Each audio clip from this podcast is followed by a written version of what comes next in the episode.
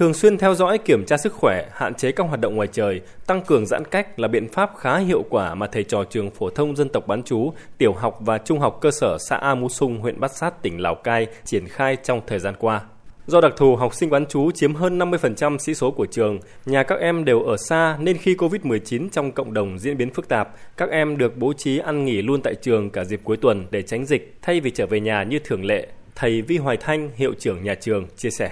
Các em học sinh ngoại trú ngồi ở hai dãy riêng, có sự cách ly ở ngay trong lớp, mặc dù là chưa có dịch xảy ra. Khi tổ chức các hoạt động học tập ở trong lớp thì các thầy cô không tổ chức hoạt động nhóm, hoạt động cặp giữa các em học sinh nội trú và ngoại trú. Ở các trường bán trú, việc giãn cách còn áp dụng cả trong các bữa ăn bằng cách chia nhóm, chia khung giờ. Dinh dưỡng cho học sinh cũng được tăng cường hơn để bảo đảm sức khỏe phòng dịch. Phương án xử trí khi có F0 xuất hiện cũng được các nhà trường xây dựng bài bản.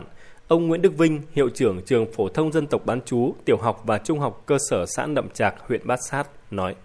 Học sinh mà có những biểu hiện ho, sốt, nhà trường cũng đã có những giải pháp kịp thời ngay ban đầu, đó là đưa học sinh xuống những phòng cách ly, sau đó tiến hành đó là thực hiện cái công tác kiểm tra sức khỏe ban đầu và học sinh là được cách ly ở tại cái phòng cách ly. Phòng đó được phân khu ra cách biệt so với khu ở và khu học. Toàn tỉnh Lào Cai hiện có 115 trường bán trú với gần 47.000 học sinh. Do môi trường đông đúc, có cả nhóm bán trú và ngoại trú, cơ sở vật chất còn nhiều khó khăn trong khi ngày cao điểm tại Lào Cai ghi nhận gần 5.000 ca mắc mới, nên bản thân mỗi nhà trường phải chủ động linh hoạt trong dạy và học gắn với phòng chống dịch. Ông Nguyễn Thế Dũng, Phó Giám đốc Sở Giáo dục và Đào tạo tỉnh Lào Cai cho biết. Trong cái tình hình hiện nay, những cái trường mà nằm trong vùng được xác định là vùng đỏ thì hầu hết đã chuyển sang cái hình thức dạy học trực tuyến. Học sinh ở nội trú ở trong nhà trường lên lớp để các thầy cô trực tuyến dạy học.